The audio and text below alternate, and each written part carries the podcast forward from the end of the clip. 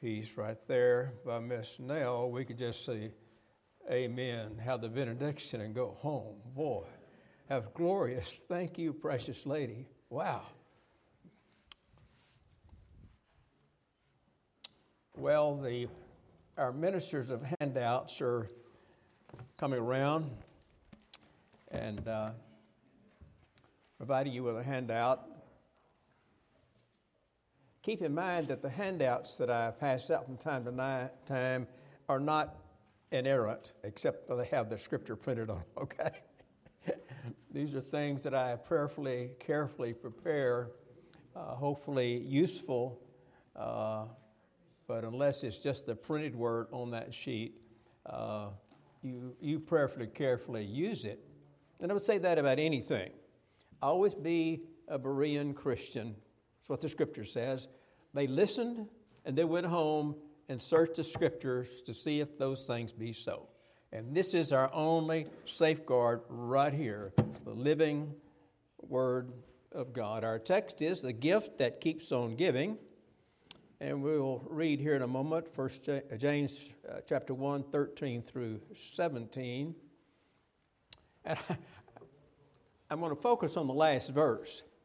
But I started the week with this whole section here, 13 through 17, and I was purposing to go a little bit of a different direction because there, there's this gift that keeps on giving, of which will be our focus. But there are other things that keep on giving. And that's what I was going to start with in verse 17 because it warns us there about lust and what lust gets and uh, what it causes. And Paul addressed some of those things that we, we purchase, so to speak, with our lust. He said, This of those. What fruit had you then? And those things of which you are now ashamed. So those gifts are still giving too because we look back on them with shame.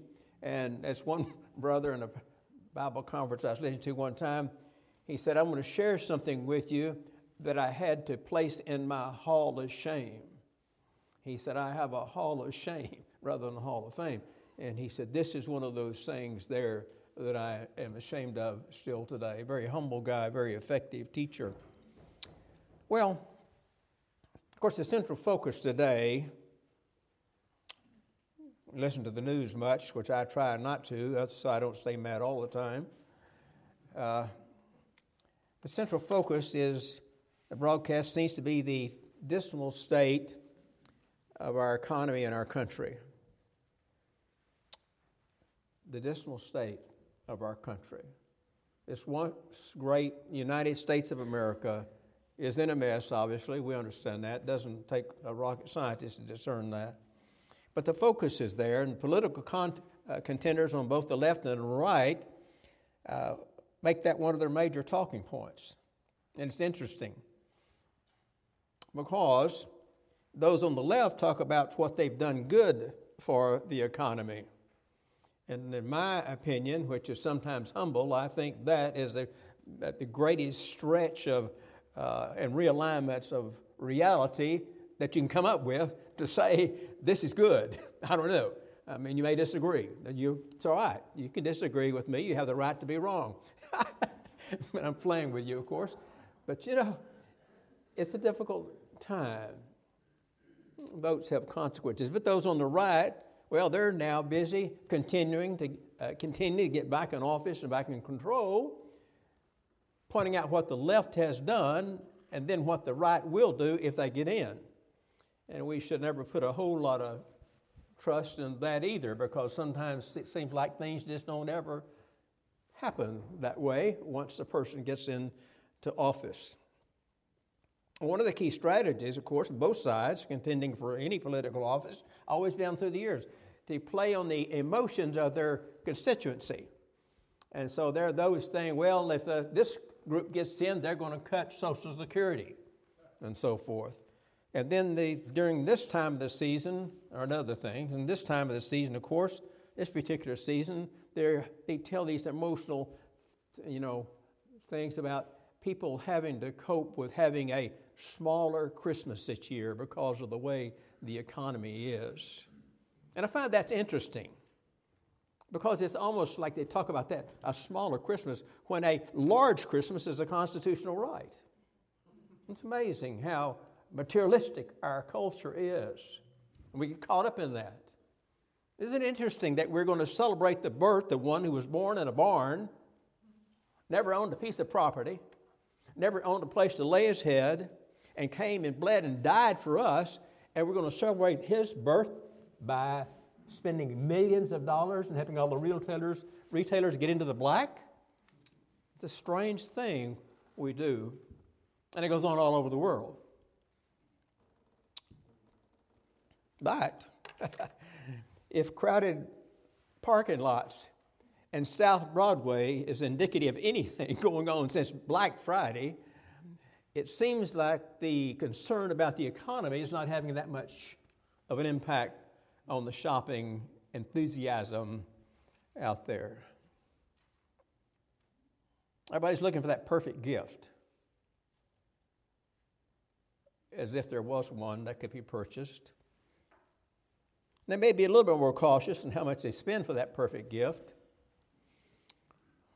but all the while they're going after it in a mass. The Amazon delivery guys are working overtime. But it's not over. It started on Black Friday. Then there's that mad rush post Christmas to exchange those things we didn't like and get what we want. Because lust must be satisfied with things. But the truth is, the perfect gift is not to be found. Not in the malls, here in Tyler, in the big malls in the major cities or anywhere, the perfect gift is not to be found because there was only one perfect gift, and it's already been given. And that perfect gift keeps on giving. That's the glory of it. Given once and forever, and that perfect gift keeps on giving. Our text is John, uh, James chapter 1, verses 13 through 17. Let us, excuse me. All I want for Christmas is a good quantity of throat lozenges. Sorry. Let no man say when he is tempted, I am tempted of God, for God cannot be tempted with evil neither tempteth he any man with evil. That's not there, but I added that. But every man is tempted when he is drawn away of his own lust and enticed. Then, when lust hath conceived, it bringeth forth sin, and sin, when it is finished, it bringeth forth death. Do not err, my beloved brethren. Every good and perfect gift is from above, and cometh down from the Father of lights, with whom is no variableness nor shadow of turning. Father, we love you and love your word. And as we do each time we gather here in this place of your provision, we come to hear from thee. And so, Lord, to that end, it's got to be all you, none of me, because you're the one master they want to hear, all of us. In the mighty name of Jesus, our Savior. Amen and amen.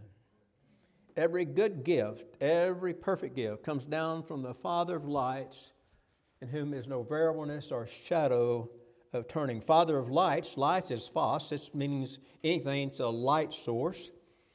Father in the scripture is used several different ways. Of course, it's God the Father, the eternal Father, the Father of our Lord Jesus Christ, but also the term Father is used as the creator, God the Father, the creator, or the source of all things.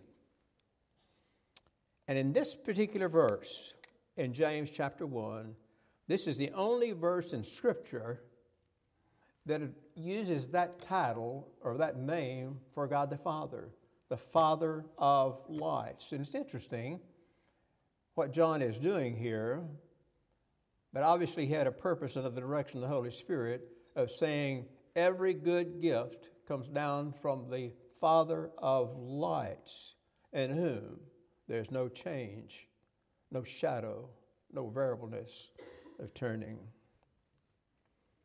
Most certainly, when the title is speaks, he uses that Father of Lights title of the Lord. He's referring to the heavenly lights, the sun, moon, and stars.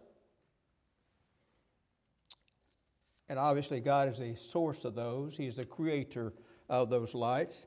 But He's also the source of all spiritual light. And you'll remember from our study of 1 John, where John reminded us that God is light and God is love. 1 John 1 5, for example, this then is the message we have heard of him and declare unto you that God is light, and in him is no darkness at all. So obviously there's no shadow of turning, there's no darkness in God at all. God is light. And this light and the stars, this light and the sun, this light and the moon, and all those things are created lights, but the light that is in God the Father is not created, and it predated creation, as we saw in our study, because love and light are two aspects of the essence of our God and our Father. So, the general meaning here that I believe that John is conveying to us is this while there's variation naturally existing in the heavenly luminaries, it's naturally there because it was created to be there, that variation, and we see that in the coming and going of seasons and whatever. It has variation like everything else God created. Everything in creation God made has variation by design. And John points to that, but says the one, in essence, who made all things, he has no change whatever. Season in and season out, he never changes. Philo, who was a Hellenistic philosopher, Jewish philosopher, in the first century, he used the allegorical method of scripture interpretation and application, which really is a no no, so to speak but he did to align the Greek philosophy with primarily the Septuagint, not the Septuagint, but the Torah, the first five books of the scriptures. But he said this, and I think he had this nailed every created thing must necessarily undergo change, for this is their property, even as unchangeableness is the property of God. Unchangeableness is the property of God. He never changes, the same yesterday, today, and forever. Malachi 3 6, he said, I'm the Lord. I don't change. I am the Lord, I change not. And in this theology, theological terms, we call that the immutability of God, the unchangingness of God the Father. The unchanging, unchanging his nature, his character, his power, his essence, his purposes, and praise God, unchanging in his promises as well. So, the context is teaching us this that the source of every good and perfect gift is this unchanging God. This unchanging God is the source, and there's no variableness or shadow turning in Him and there's nothing to be feared as children of God because of that which He does in the giving of gifts. Because they're good gifts and they're perfect gifts based on His holy, gracious nature. Does that mean all His gifts might feel good? Must feel good all the time? No. no, because one of the things God gives His children is correction. Correction does not necessarily feel good, but it is worthwhile because God knows when we need correction.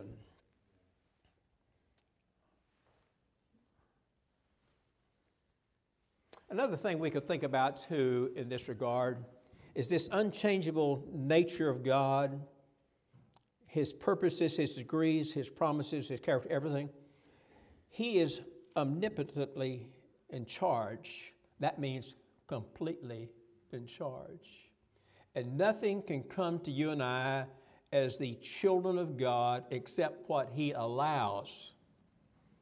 Now, I'm sure you have Well, I think you probably have. I know I have, have said, Lord, I can't understand for the life of me why you're allowing this.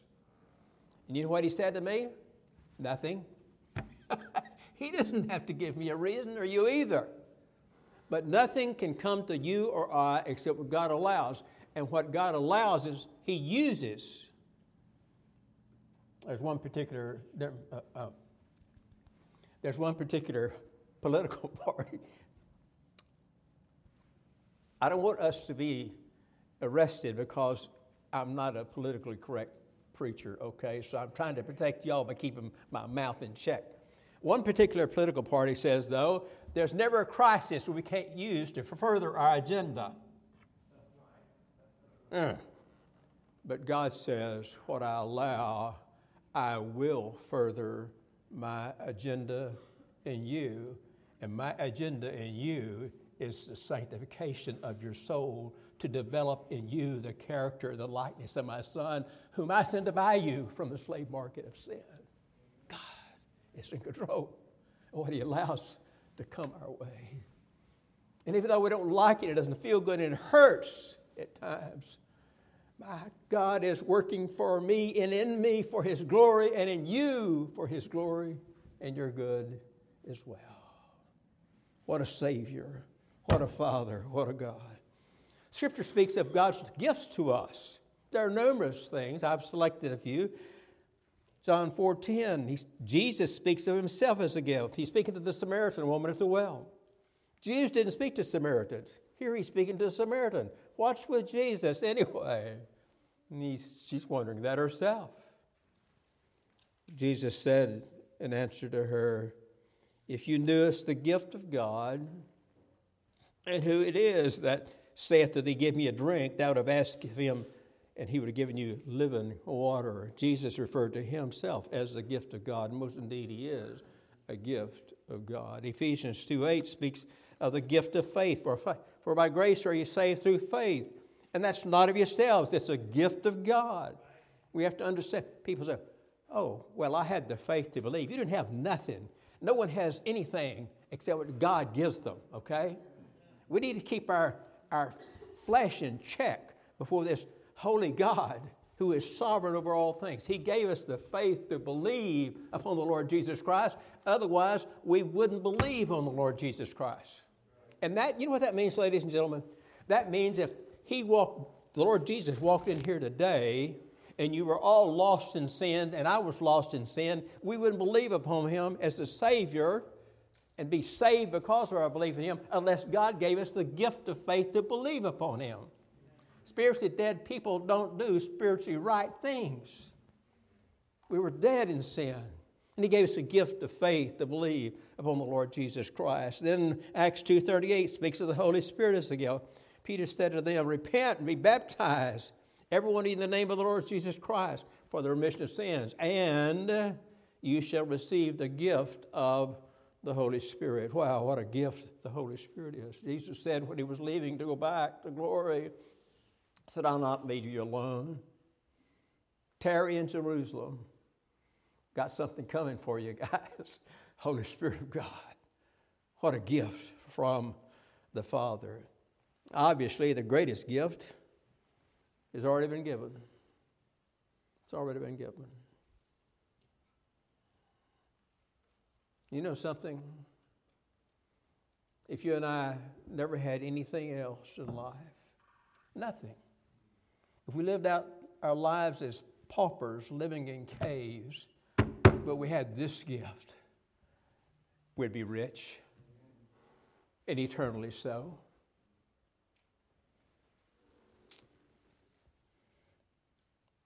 And a lot of the money spent at Christmas is trying to make this place heaven. it's not going to happen. But heaven will be something for sure. As Zig Ziglar said one time, goodness, I think it's going to be some kind of a nice place up there. heaven, a gift of God to those who believe. Romans 6.23, for the wages of sin is death, but the gift of God is eternal life. So we've got the Lord Jesus Christ as a gift. We've got the faith to believe upon Him as a gift. We have the Holy Spirit of God working in us day in and day out as we are His children to serve Him in our lives and to guide us along His path for us. And then we have this eternal life gift in front of us. It began, but it's already, of course, existing.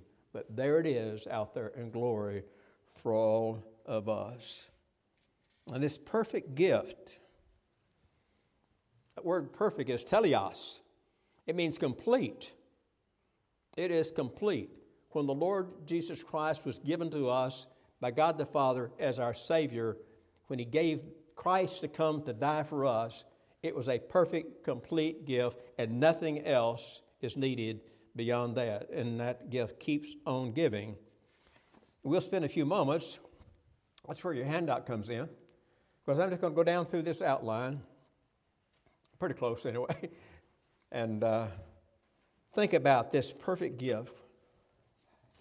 What He's given is giving and continues to give. God's perfect gift has provided believers with four kinds of forgiveness. Four kinds of forgiveness. There's the initial judicial forgiveness, initial fellowship forgiveness, and then there's continuing judicial forgiveness and continuing fellowship forgiveness. Four different kinds. Of course, the blanket is forgiveness, right? but here's four aspects of it. Maybe I should say it better that way. Let's examine each one of them. Initial judicial forgiveness. What, and here's the time frame when? Immediately at the moment of saving belief the Lord Jesus Christ. Immediately, right then, we have judicial forgiveness before God the Father. And it's available to us because of Jesus' death on the cross. He offered himself for, as a sacrifice for sin once forever, one sacrifice, set down at the right hand of God. For by one offering he has perfected forever, perfected forever them that are sanctified. Again, perfected is teleos, completed forever them that are sanctified. That means we are completely saved through that sacrifice. It doesn't mean that we are perfectly in sanctification from that moment.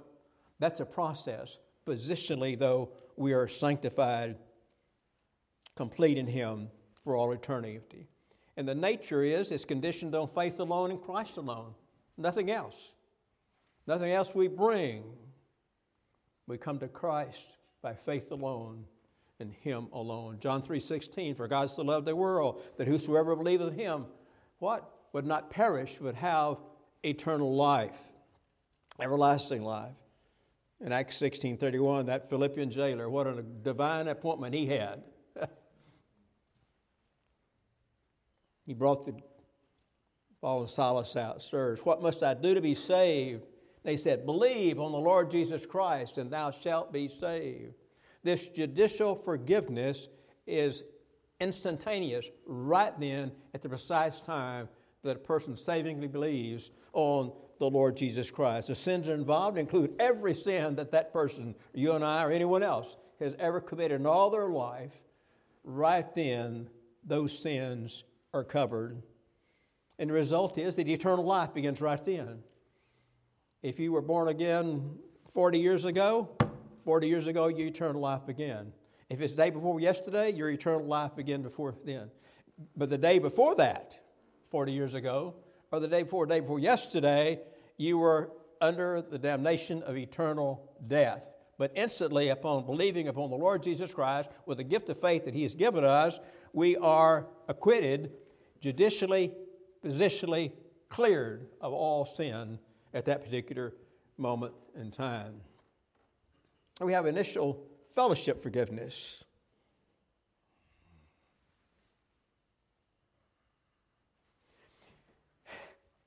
I've run across people through the year. I'm not saying this to condemn anyone or criticize them, but they struggle with stuff, and you know, and particularly in some of the uh, charismatic arenas that I got involved in, not pastoring any of them, just fellowshipping or whatever. But they say, well, you know, I was I was saved when I was a child, but then I was lost for several years. And then I came back to God and it back and forth, back and forth.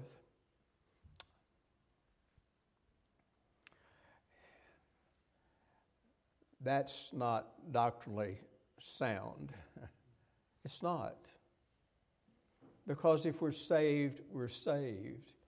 If you've been born of God, remember, born again, the word again can be, there's one place, it's the word, Greek word anothen, A N O T H E N, anothen. It means to be born from above.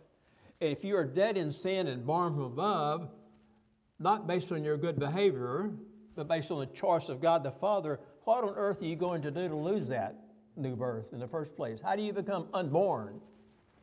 The answer is you cannot. So you might have been saved, then wandered off in sin, and because being miserable, you came back in repentance, but you were saved whenever you were saved, and you're not lost since you've been born of God, not one moment, not one second, forever.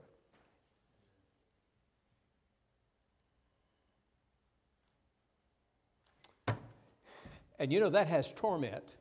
That doctrine has torment for people. They don't understand that because they are walking along and then they just fall flat on their face because they've succumbed to the lust of the flesh and they're under conviction and they think, Lord, I lost my salvation and what I'm going to do. There's, are, are, are trying to walk so straight all the time, not that we shouldn't, for fear of losing their salvation that has torment to it. John will, we'll see in a verse when we go back to John. That has torment, as the King James says, that has tormented it. Perfect love cast out fear. Fear has torment. And that certainly brings that into. So we have initial fellowship forgiveness at the moment of conversion. And how does that come about? Well, it's a removal of estrangement we are estranged from God. We're separate from God. But immediately upon belief, saving belief in the Lord Jesus Christ, we have fellowship with God from that moment on. The carnal mind is enmity, Romans 8 7, enmity against God, for he is not subject to the law of God, neither in can be. There was that estrangement there between us and God every lost person in God, and there's nothing that any mortal can do to remove that estrangement. It has to be a work of God. The sins involved. Another way, people say, well, you know, I'm not a bad person. This has nothing to do with that. That estrangement naturally existed. You might be the best person on the planet. Really morally the best person on the planet. But if you've not been born of God, you're naturally estranged from God. That's why this very religious person named Nicodemus came to see Jesus in the night because his peers were bombarding him about it. That I know you're from God. You couldn't do what you're doing if you weren't from God. As typical of the Lord, he didn't even respond to that. He just said, Nick, you've got to be born again, or you're never going to see or enter the kingdom of God. You've got to be born from above, or you'll never enter, you'll receive the kingdom of God. So all this, this fellowship begins right then at the moment of conversion. All our previous sins are covered under the blood of Jesus. And fellowship begins right then, 1 John 1 3 and 7. That which we've seen and heard, handled with our hands, he spoke of the apostolic uh, confession of faith in Christ that he mentions two or three times. That you may also have fellowship with us. And truly, our fellowship is God the Father and his Son, Jesus Christ. If we walk in the light, is he in the light? we have fellowship with one another, and the blood of Jesus Christ cleanses us from all sin. That's it. That's the genesis of it. Our fellowship with the Lord Jesus Christ began when we believed upon Him as our Savior. And then we have continuing judicial forgiveness. So we have initial, but we have continuing. When does this take place? Continuing judicial forgiveness at the moment a Christian sins. So this could be just one step past conversion. you know, because we all have sin in our lives. We're converted now, but we have continuing fellowship, continuing judicial forgiveness, rather, excuse me, with Christ and with the Father. And it continues, though, even when we commit sin. Now, think about this. It continues even when we commit sin. It's provided for through the Lord Jesus Christ as our advocate before the Father. 1 John 2 1 tells, tells us, these little, My little children, these things I write unto you that you sin not, but if you do, we have an advocate with the Father, the Lord Jesus Christ, the righteous. He's also, by the way, the propitiation for our sins, which means He paid for that sin you committed post your conversion experience. Those sins that you committed yesterday and those sins you're going to commit next week were paid for, and so we have that aspect of continuing judicial forgiveness before God. That, that, remember now that this continual judicial work as our advocate occurs before a believer confesses his or her sin, okay? This work is going on before you confess your sin. You have continuing judicial forgiveness before you, can, you confess your sins. Well, if you didn't have, what would it mean? It'd mean be lost for a moment. When you lose your judicial, judicial forgiveness, you're lost. But we can't lose that.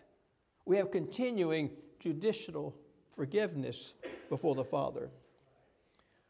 I'm going to read a statement that a fellow named Wendell Miller wrote, and I haven't a clue, you know, what he was all about in all of his stuff. But he, he wrote this down, and it's thought provoking to me. And I want to be very careful here, and you should be too. Anytime we try to put words in the Father's mouth or words in the Lord Jesus Christ's mouth, okay? But he takes us through his imagination. Phil and I have talked about we have great imaginations, and it's helpful at times, and it can be dangerous at other times. But he takes us in his imagination into the courtroom, to the bar of God, and our advocate before the Lord's court. He said, In God's courtroom, where all statements made by our advocate are absolutely righteous, he does not deny our sins, make excuses for us, plea bargain in our behalf, or try to have the case dismissed on the basis of technicalities. Instead of attempting to obtain a believer's release from the penalty of have his sin by denying his guilt or presenting supposedly mitigating circumstances, every time a believer sins, Jesus identifies that believer as his own and says, I paid for that sin on the cross. The Father answers, That's right. We'll mark that paid in full. Now, I don't know what goes on up there in those discussions, and maybe nothing has to be said. But theologically, from the scriptures, that's what's happened. That's it.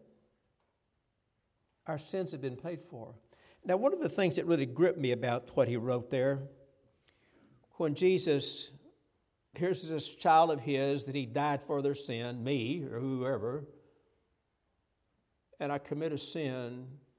And here's Jesus saying, Yes, uh, Bratcher's mine, and I paid for that. That's sobering. That makes me not want to sin as if I wanted to sin anyway, but I got this sin nature, and so do you. But think about it. Here is the Lord Jesus Christ at the right hand of God the Father. He bled and died for our sin. And here we are, still fiddling around with sin. And we're looking forward to his coming back. And that's why John says every man that has this hope in him is what? Purify himself as he is pure. I don't want to have to be identified as, yes, he's one of mine, Father. And that's, I paid for that mess he's doing. I don't want that. It's like a father or a mother getting a phone call in the middle of the night. Uh, Mrs. Jones, Mr. Jones, this is the police department. We've got your kid down here, drunk or drugged up or committed some kind of crime. Can you, do you know the, the grief that mother and father feels immediately? Uh. Been there. Been there.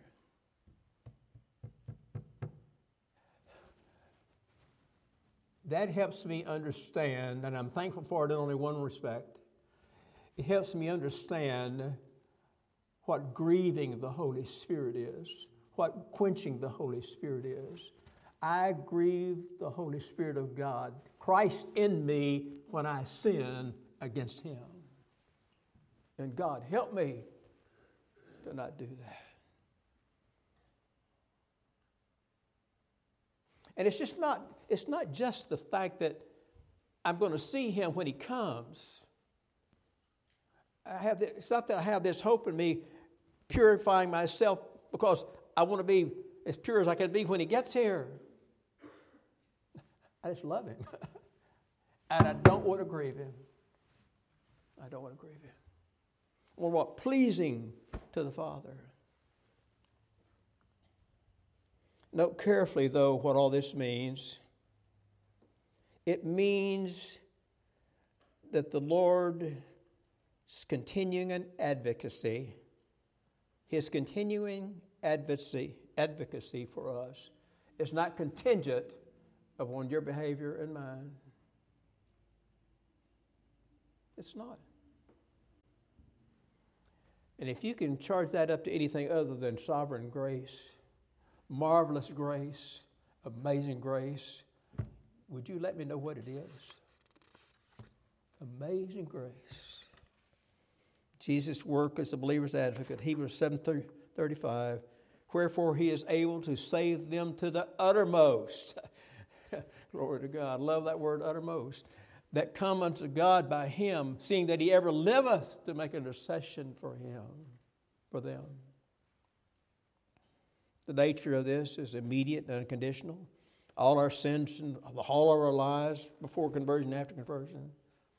Thus, we continue to walk, to stand judicially, positionally perfect before God the Father, because we stand there judicially, positionally perfect before God the Father, because we have the imputed righteousness of the perfect gift imputed to us, you and I, as we stand before God. The imputed righteousness. And for any believer to lose his or her salvation, it would mean that the Lord had to lose his case before the Father. and that's just not going to happen, is it? We have continuing fellowship forgiveness. The time when we confess our sins.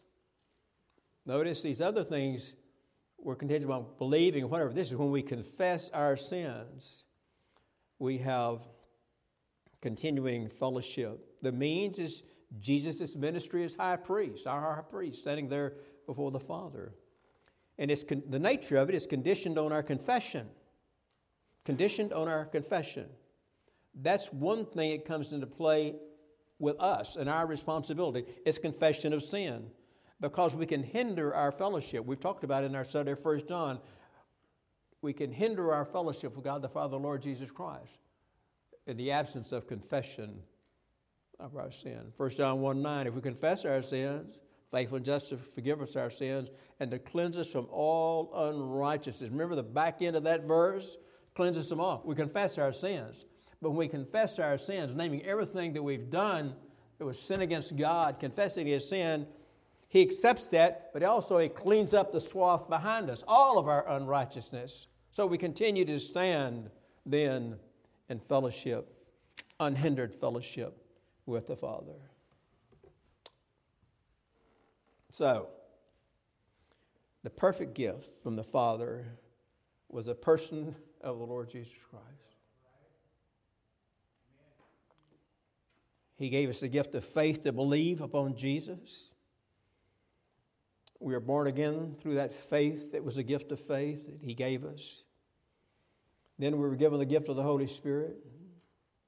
Along with that, spiritual gifts that we could serve Him with our lives. Every single one that's born of God has spiritual gifts.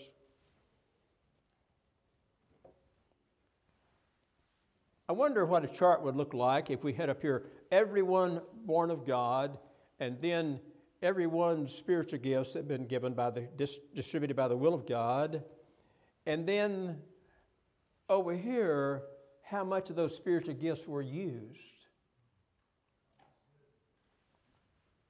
I wonder.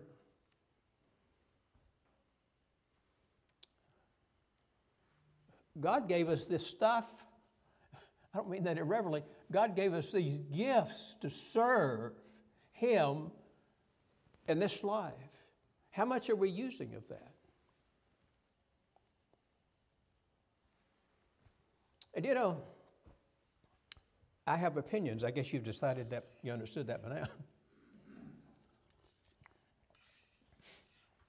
And you know, it's, a lot of freedom in being an interim pastor, you know.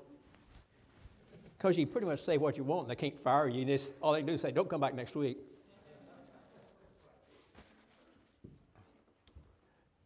But I, I, I've been in this church a long time. I've been out here and sat around the different places. I hear these people, these voices. I hear voices that are incredibly good. And I'm wondering, why aren't you singing all the time? Solos and, and, and what do you call those groups? And quartets and ensembles or whatever. Using those gifts and maybe to have musical talents and play things and, and whatever. Preach, teach, something. But whatever God gives us, we ought to use it for the glory of it, His glory, and our joy. I'm going to tell you, I know God called me to preach and gifted me to do it. And sometimes I look in the mirror and say, Lord, I tell you one thing I got an opinion about. You gifted a lot of guys a lot better, but I'm grateful for what you gave me because I want to tell you, ladies and gentlemen, I have no greater joy. I have no greater joy than this preaching and teaching His Word. You talk about an addiction. Boy, I've got an addiction. Forgive me for running around chasing rabbits. Not only do we receive the perfect gift of the Holy Spirit, but in 2 Peter 1 3, according as his divine power has given us all things that pertain to life and godliness through the knowledge of Him that called us to glory and virtue. Everything that pertains to life on the planet and godliness while on the planet, He's given us in Christ the Lord. So, what is our excuse anyway? If we're not living right, walking right, serving the Lord as we should. I was in an evangelism conference with the Southern Baptist Convention in Dallas, Texas, one time in Reunion Arena. It was a packed house. And they had glorious vocalists singing, boy, and the congregation was singing fabulously, and the music was off the charts, the instruments and all this stuff. And how these eloquent preachers and whatever got up and did these great messages. And then a gentleman got up with the name of David Ring. I don't know if you ever heard of David Ring or not. He has cerebral palsy. And David